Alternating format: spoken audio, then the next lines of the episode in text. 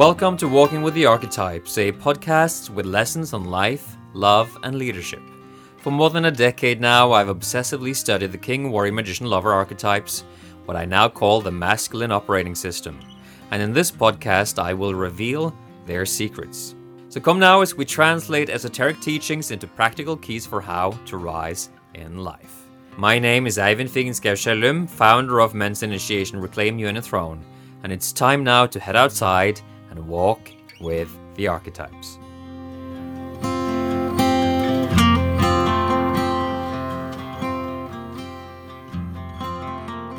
Good morning. It's Ivan here, founder of Reclaiming the Throne, and your host for this podcast.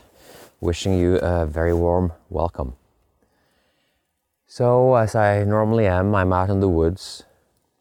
It's early morning here on a misty day and uh, the winter is still letting go very fast. I, uh, I'm surprised to hear that there's running water around me. I mean, literally, just over a week ago, we had like seriously cold weather, and you've heard us walk on frozen lakes, and Michelle and I have discovered the joys of walking on the frozen lakes. Very exciting to, very exotic to Michelle who yeah who has never done that before. But man, it's it sounds like it's raining, but it's just snow melting. I gave you some fire yesterday. Maybe something melted for you as well. Uh, I was speaking to the uh, challenge that so many of us men have these days of being entangled by the uh, mother archetype and how we don't see how we don't see what our mother did that actually was debilitating to us because on some level we have let her get away with it and blamed all of the ills of our lives on our on our dad on our dads. And likely many of them come from our dads because well there's just a lot of unconscious dads. Hopefully a lot of conscious dads as well and of course, the same with mothers, and conscious and conscious mothers. If you had conscious parents, boy, boy, are you lucky and blessed. So much life, uh, so much easier for you this life. I've spoken uh, at, at some length about my own parents, flawed, but dearly beloved by me and my sisters. And I'm grateful for the childhood that I had, even though I've struggled with many of the after effects of failures in parenting by them, but but so will my kids when they come. But I want to speak to this topic of innocence and the childlike qualities that live deep inside of us and that are typically so nurtured by the mother.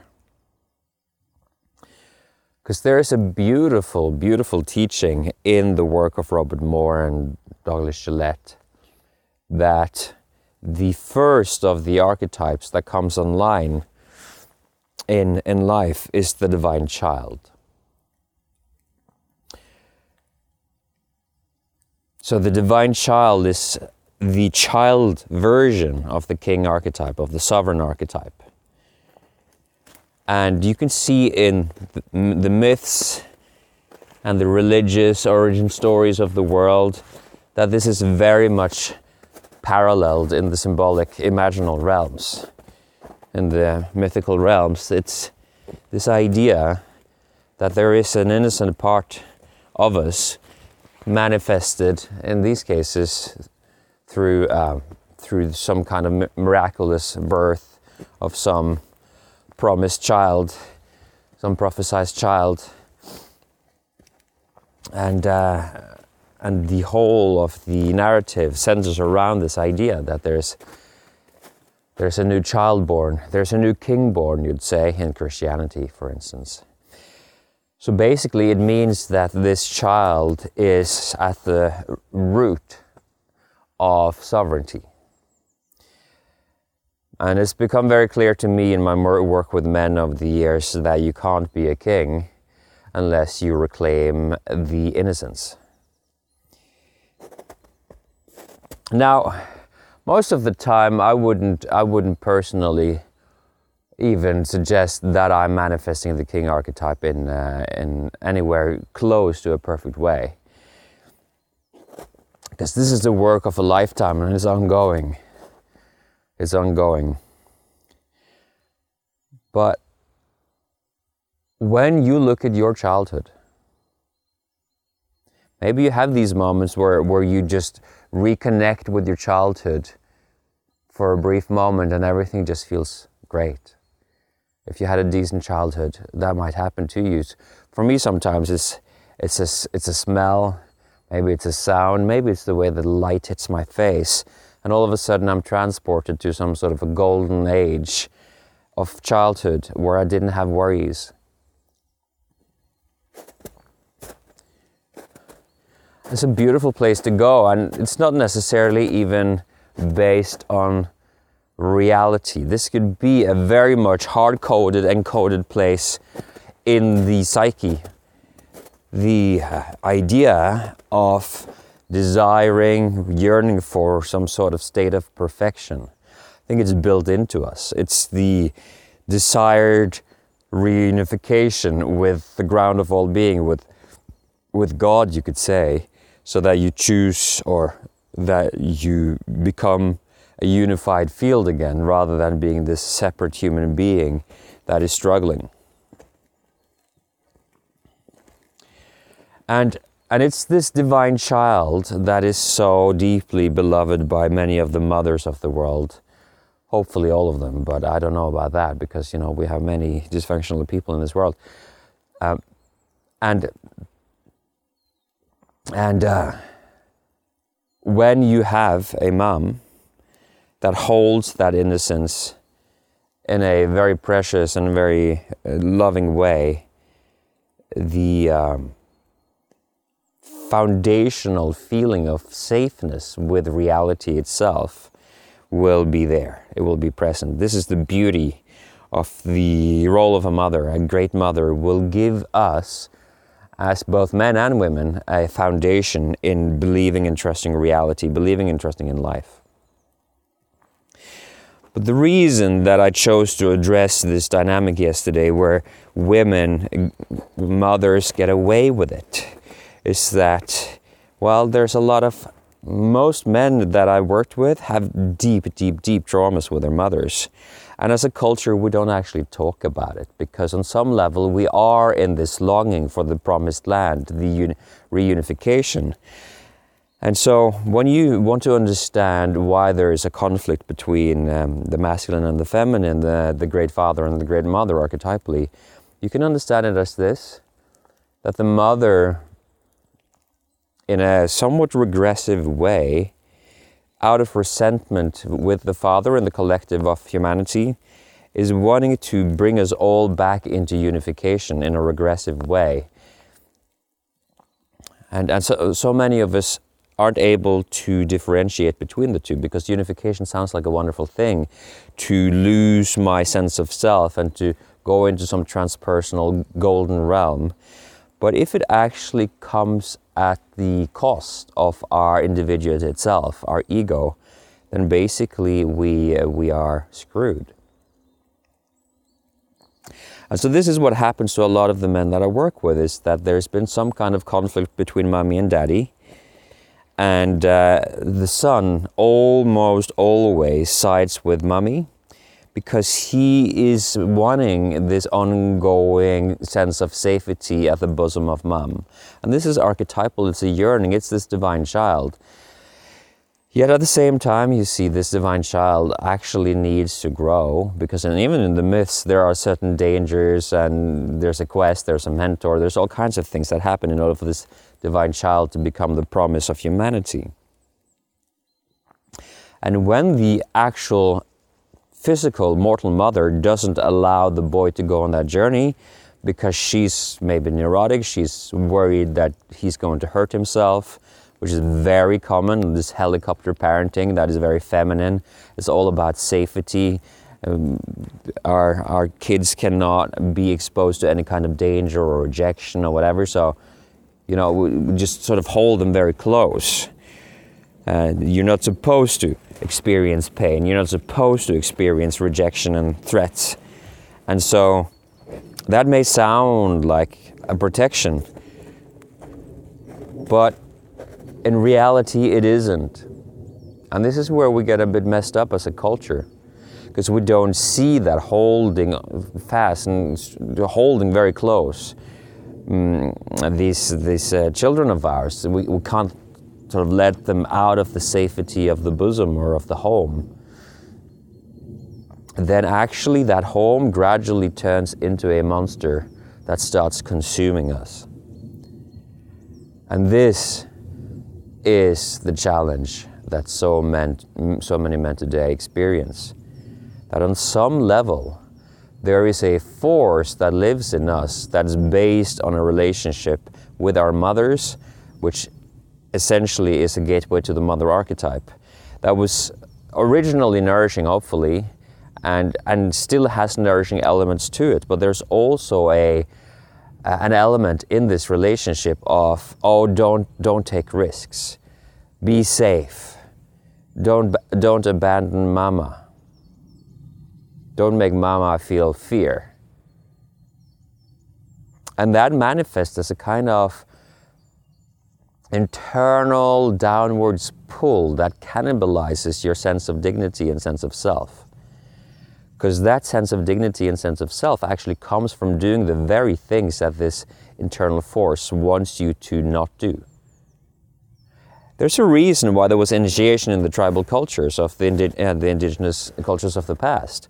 Is that they knew that a man that was going to be a functional member of the tribe had to be initiated out of the realm of mother, where there was a deep entanglement with mother. And some places this was really, really, really harsh. And in the Aboriginal society, for instance, I spoke with an Aboriginal elder once, and once they have initiated their young there, they never actually speak with their mothers again. Which sounds pretty insane by modern standards, but literally, a boy, after he was initiated in the Aboriginal culture that I was speaking, speaking about with this elder, he literally wouldn't speak to his mother ever again. What does that mean? Well, it's, of course, of course, you understand what that means. It means that there is a force in the mother's mother-son relationship that is regressive, that is going to pull the boy back into infantility, infantilism, and prevent him from doing the good work he's here to do. And that is why this conversation that I had with you yesterday, that probably triggered a couple of you, the conversation, uh, your mother got away with it is the conversation of that where your mother wouldn't allow you to become an autonomous being. On some level, she whispered ears in, uh, or words into your ear, either metaphorically or literally, that you shouldn't take risks, you shouldn't abandon mama. Maybe you didn't have a mother like that, but then you had a very healthy mother, and that's a wonderful thing. A healthy mother is the most beautiful thing that a son can have or a, or a daughter can have. But, but when mama was a little scared, a little neurotic, she would take solace in knowing that you were safe. And you being safe means you not taking risks. And I see today that there is a, as, as marriages and relationships between men and women are falling apart, I see a very disconcerting trend of women, of mothers, of sons using more and more their sons as emotional surrogates. So that the mothers are using their sons to get their emotional intimacy needs met. Because, because they're not, they don't have a functional adult intimacy or relationship with their husbands anymore or partners. And so then you will see that that uh, women these days go to sperm banks to to get uh, to get uh, uh, pregnant because they feel lonely. And imagine being the son of a mother that got you, that gave birth to you because she was lonely. Imagine the level of dysfunction that is potential in such a relationship. That literally you exist because your mama feels lonely. That literally, not metaphorically, you were born because your mother felt lonely and abandoned by adult men. This is going to be more and more common. And I don't think anyone can fully comprehend how dramatic that development is. And I have a lot of work to do because the boys that are going to come out of situations like that are going to be seriously, seriously betrayed. So, at the end of this podcast, just consider to what extent in your life you have conflated your desire to be loved by mama or the mother archetype and a sort of a regressive, um, infantilizing longing to merge back with the unified field of the womb. See, it's not the unified field of, of transcendence of God. This is the unified field of the womb, where you become a fetus once more. Look where that is happening in your life and then liberate the divine child inside of you. Play and innocence is so important. It's at the root of your sovereignty. But it's the play and the sovereignty that it doesn't exist to satisfy anyone but play and, play and innocence themselves. This is just pure expression of joy. And that is something you deserve to have. Not for anyone, not for your mama, not for your daddy, for you play and innocence is going to set you free. And I look I look at tracks in the snow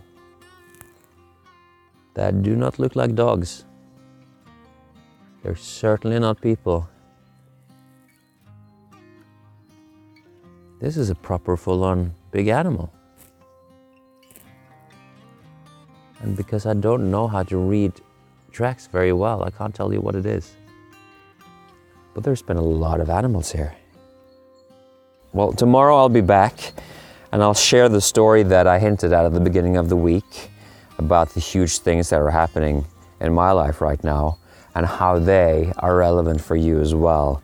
Because there is a time of shedding happening, shedding of old identities, old systems and structures, and in order for us to find the new life that is waiting for us. So I'm excited to share that, and I look forward to talking again with you tomorrow. Have a great day. Bye bye. Thank you for joining me on today's Walking with the Archetypes. It's been a real pleasure to spend this time with you. And don't forget, you're invited to come walk with me every weekday, Monday through Friday. To go deeper with this masculine operating system, head over to masculineos.com for a comprehensive free guide.